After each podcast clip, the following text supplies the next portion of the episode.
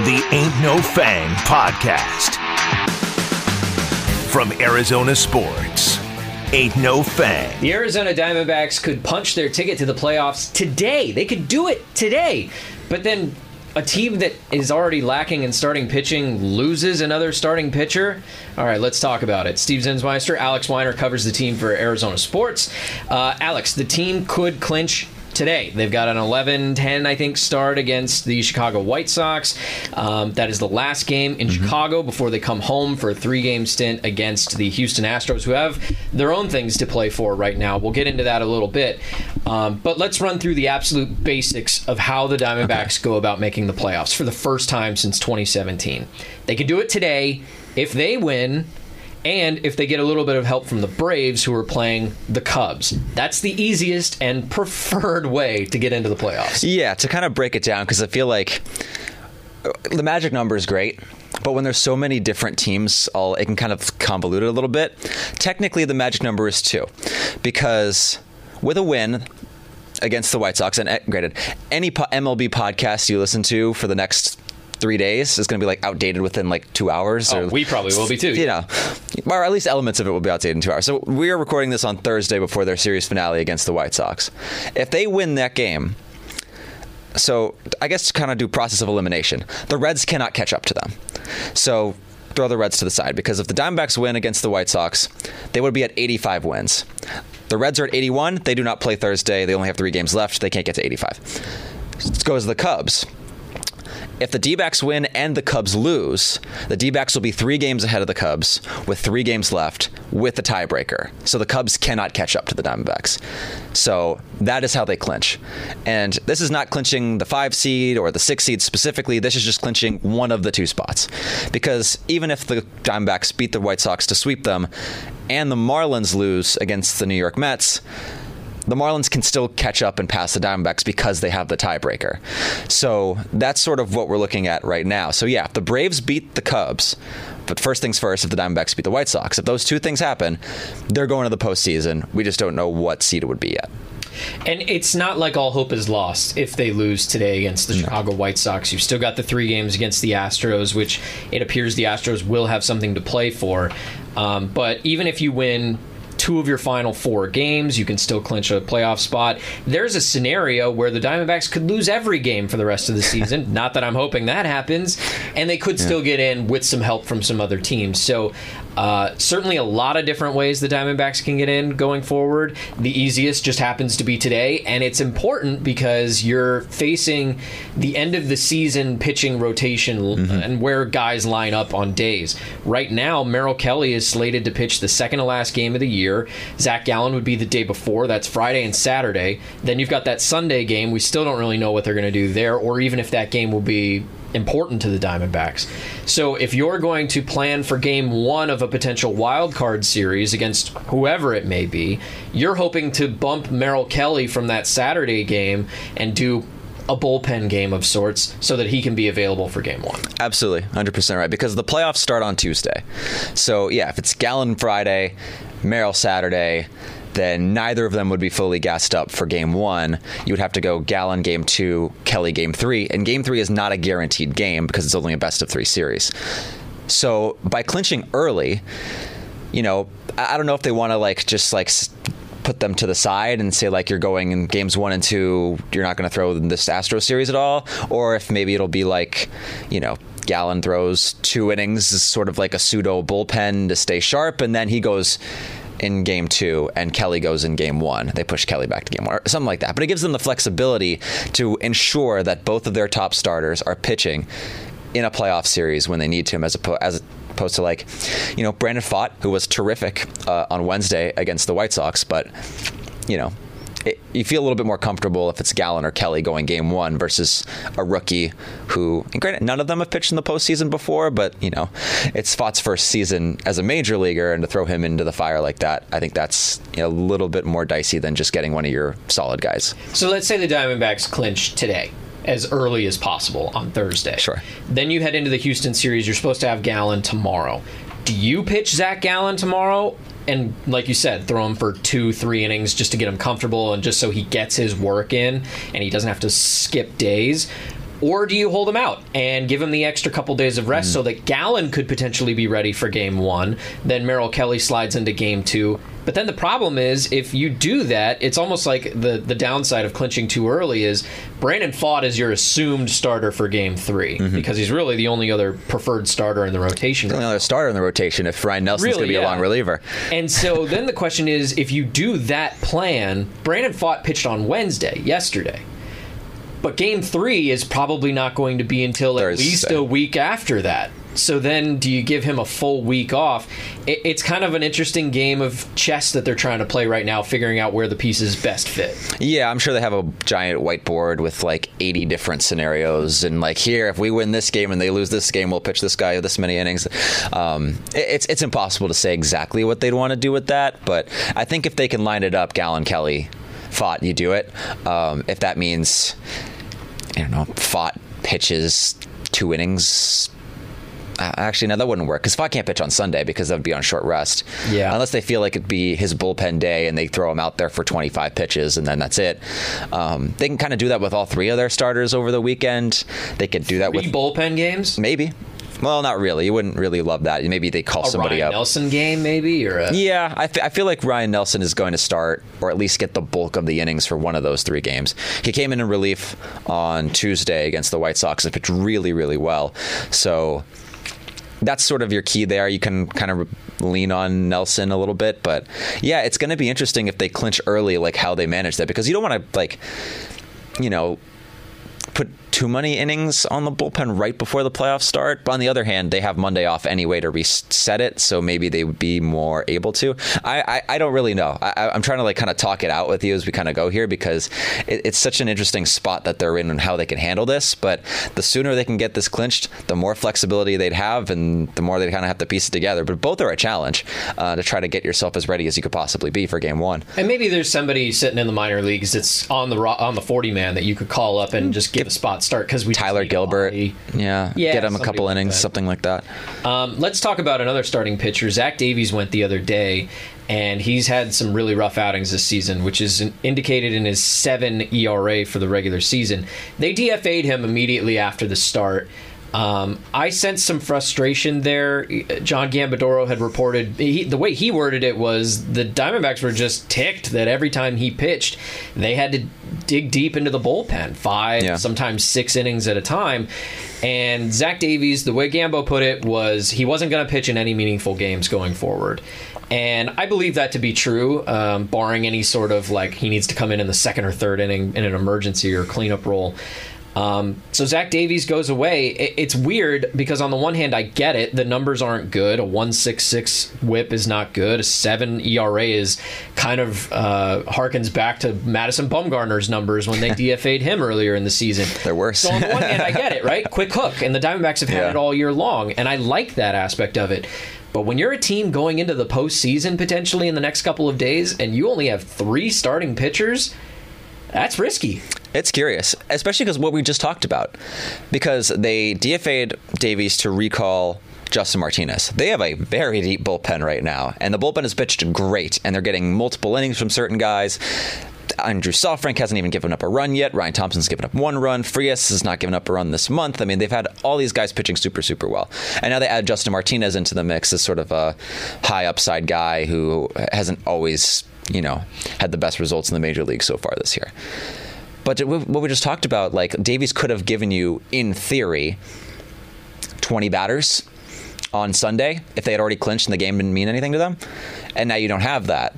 So it's interesting, but you're right. I mean, it, it, it just got to a point where if you're going to try to win every single game, to keep yourself alive and to keep yourself playing, you need guys who can get you outs. And Zach Davies was not getting you outs. It, it sort of kind of like what they were doing with Nelson and what they were doing with Pfaadt. They were keeping them around two two go arounds through the batting order. Um, around 18 batters, give or take a few. Yesterday they went a little longer with Pfaadt because he was throwing so well and they were winning. Two rounds through the batting order for Davies was like three innings. Just because he wasn't getting the outs, he wasn't missing the bats. He they were piecing him up. I mean, he got crushed against the White Sox on Tuesday.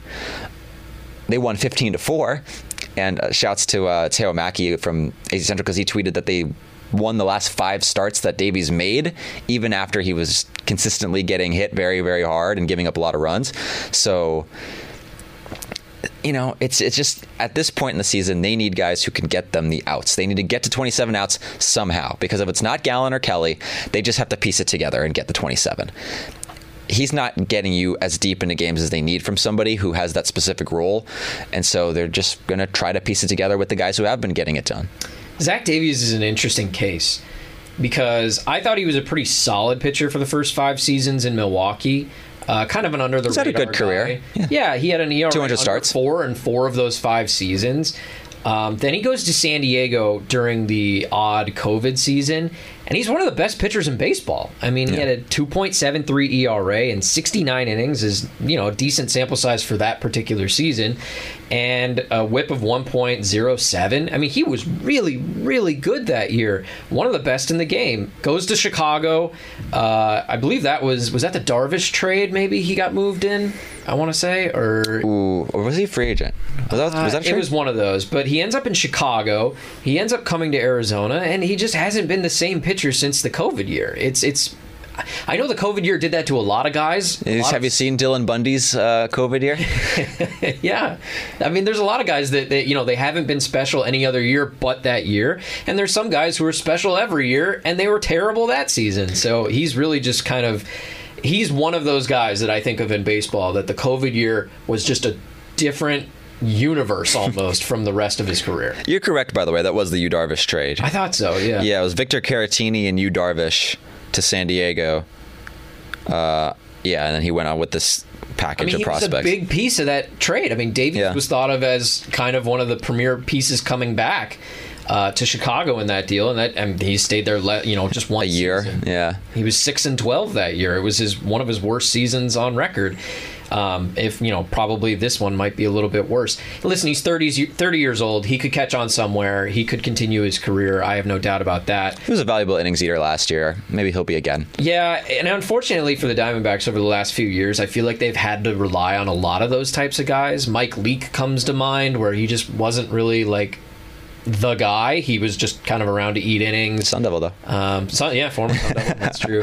Um, we were talking about the last time the Diamondbacks made the playoffs was 2017, and how the play-in game kind of messed with their rotation because they threw, if I remember right, they threw Greinke, and then they threw Ray Yeah. in that game in relief. So then, even though you win the game in dramatic fashion, you end up going into the next series and it screws up your whole rotation because you've used your top two starters in that game. I think they ended up going with Taijuan Walker in, And Zack Godley. They both and pitched. Zack Godley. In game one, they both pitched. And so you just end up in that terrible situation where your pitching has been essentially ruined by the wild card game. That system is gone. Now you're likely to get a three game series in a wild card. So uh, I don't know. Hopefully they don't have to go through something like that again where they're pitching all of their best guys in one game that's going to ruin the next series. Yeah, yeah, that's the system's gone. Also, just kind of looking at Zach Dave, totally off topic here, but uh, he was traded for Gerardo Parra straight up in 2015. It's a little former Diamondback, former Diamondback. So he went from Milwaukee. No, from uh, Baltimore to Milwaukee for Gerardo Parra, straight up. Oh, he was in Baltimore. I didn't know that. Yeah. Actually, he didn't play for Baltimore though, did he? Uh, he was drafted by Baltimore. He didn't actually play a game for them in the major leagues. No. Straight up for Gerardo Parra. Yeah, long It's a strange. Diamondback. I, lo- I love going through trade trees like that too. I mean, Oh yeah, funny. and Milwaukee's is very interesting. Just like I, I was looking through it recently with the David Stearns acquisition. Yeah. David Stearns going to uh, the Mets, and he's got a crazy trade history in Milwaukee where they won a lot of big trades. Um, Zach Davies certainly a piece of it. Okay, so we head into the playoffs uh, Mm-hmm. potentially uh, as early as today. It's very likely the Diamondbacks make the postseason. Um, it would take four straight losses and a lot of things to go wrong for them not to. Yeah. And I don't want to speak that into the universe necessarily, but it is a possibility at this point. Um, word on the street is you could be traveling with the team as well. I believe so. I believe I'll be wherever they go. Where do you where would you hope the Diamondbacks go when it comes to who they could face in the first round, the wild card round of the playoffs? So we know which two teams are hosting the wild card round. The Phillies on Tuesday clinched their spot in the playoffs. They clinched the top wild card spot. So they're the, I, guess if you want to think of it as seeds one through six, they are the four seed. The Brewers clinched the NL Central with the Cubs losing that crazy game the other day where Seiya Suzuki dropped the fly ball, fly ball, which we can kind of get into what the heck the Cubs are doing these last few games because in order for them not to be neck and neck with the Diamondbacks right now, it has taken a couple of miracles.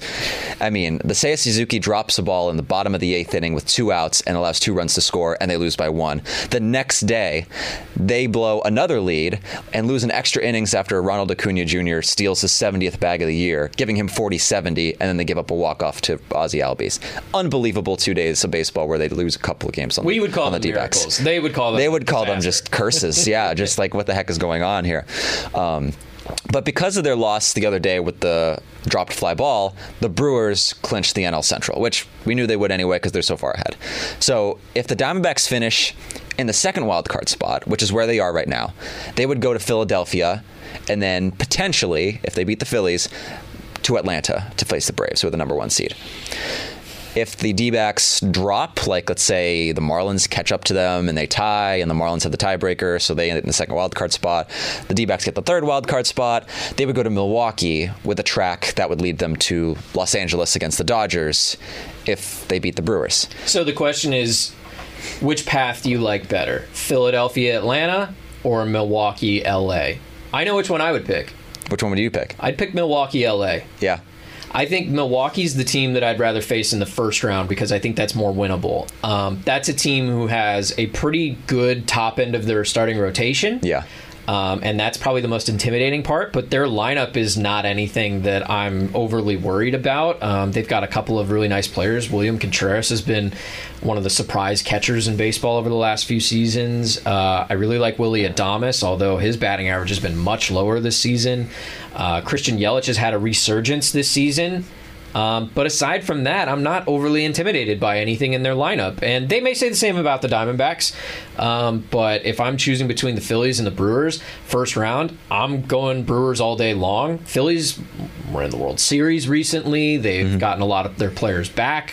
Um, so I think I would pick Milwaukee there. And then honestly, I'd rather play the Dodgers than the Braves. Even with the weird juju around Dodger Stadium and the Diamondbacks Yeah. going to Dodger Stadium. I, I, yeah, I think for me, but it, it just comes down to which team would I rather play, and I think the Braves are the best team in baseball, in my opinion, and I think they have the best player in baseball, who you just mentioned is the first ever to hit 40-70. I mean, that's just insane.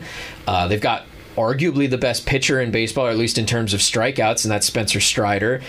Um, I'd rather face the Brewers and the Dodgers. I'd rather face both of them.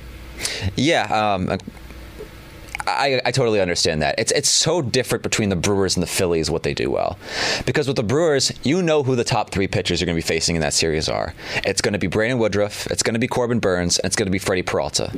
They've all made All Star teams. They've all pitched in the postseason before, and they're all on a heater right now. They've been terrific. Brandon Woodruff has missed most of the season. Since he's come back, he's been one of the best starting pitchers, if not the best starting pitcher in the major leagues. So that is the problem there. And their bullpen is really, really good. Even Wade Miley has been He's really been good. good. they probably wouldn't have to deal with him. Former Diamondback, by the way. He has been very good. If they make it deeper into the postseason, they're going to need him, and he's been very serviceable. Yeah. And their bullpen's great. Devin Williams is a great closer. Joel Payamps has not had a great month, but he's had a very, very good season. Former Diamondback. Another former Diamondback. I think was that 2019, 2020, something like that. Yeah, I don't remember. He's been cut by like eight teams or something like that, and found his way to Milwaukee, and has been great. Good for him. So, um, fantastic. very good bullpen, very good rotation. You're right about the lineup. It's not it's not that good. Um, although an interesting thing with the Brewers and the Diamondbacks is that they both made offseason trades that really, really led them to where they are now. Contreras. Contreras and Payamps were both in that Sean Murphy deal where the Brewers just kind of came in and took Contreras, Right. only giving away Esteury Ruiz. And that, I mean, Contreras is the best hitter. This year he's been their best hitter, him and Yelich.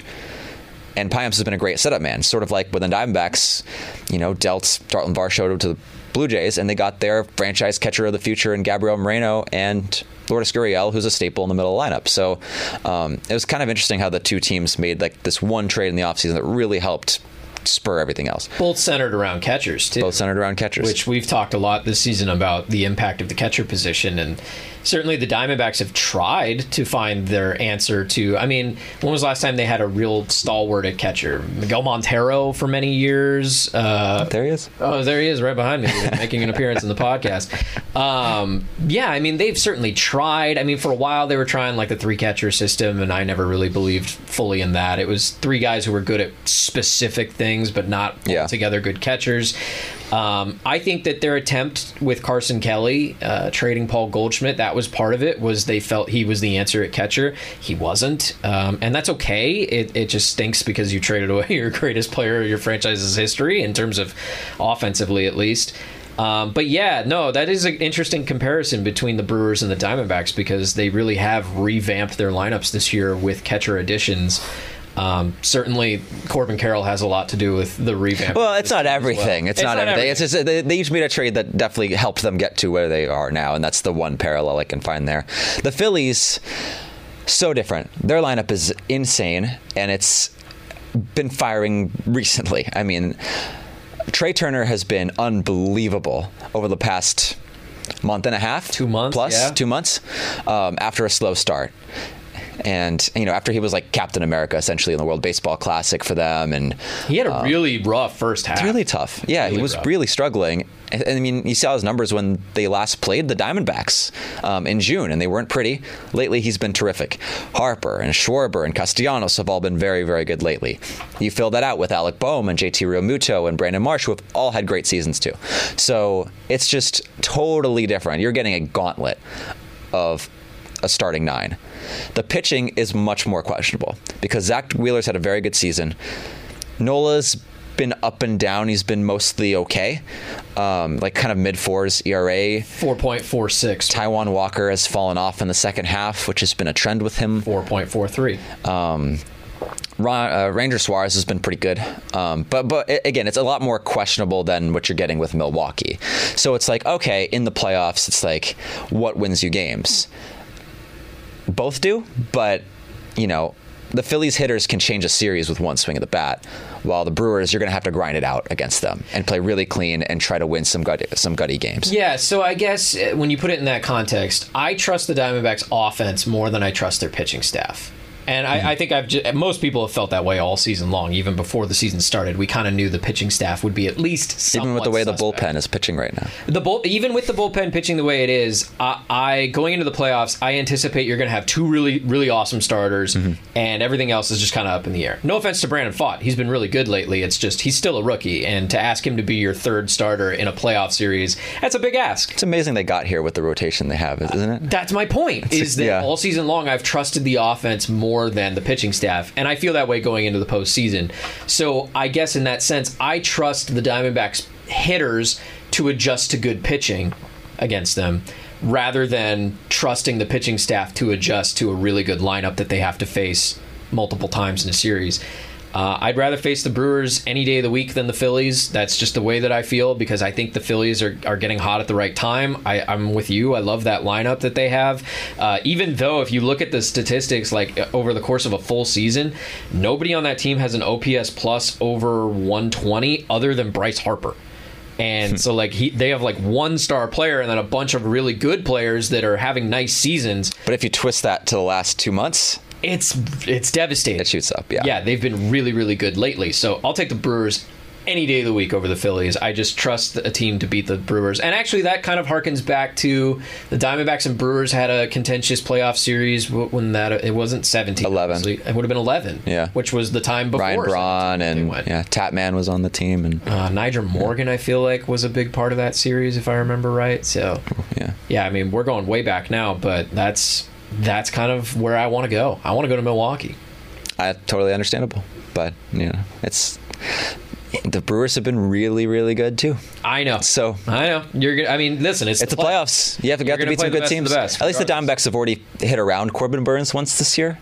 Remember Alek Thomas home run when he came back off the uh, when they brought him back up after he went down to the minor leagues, came back up, hit that huge home run against Corbin Burnes. Granted, that was a long time ago at this point. They haven't played either of these two teams in a while, like well before the trade deadline. They are different, a little bit different now than they were when they played them both the first couple times. So that's a little, you know, that's a that's a wrinkle too. We can look at some of those games that they played against both of them, but it, it was so long ago that it's it's hard to find a lot of real, I guess, points of like, oh, that's what we can kind of harp on. When they matched up, this happened. It's not really. It's a whole new it's a whole new beginning for that. All right, so the Diamondbacks could wrap up and punch their ticket to the postseason today. As soon as today, it would take a win and a Braves win over the Cubs. But uh, there are several other scenarios where the Diamondbacks could be heading to the playoffs. We'll keep you up to speed on everything going on with the Arizona Diamondbacks. For Alex Weiner, I'm Steve Zinsmeister. You've been listening to the Ain't No Fang podcast for Arizona Sports.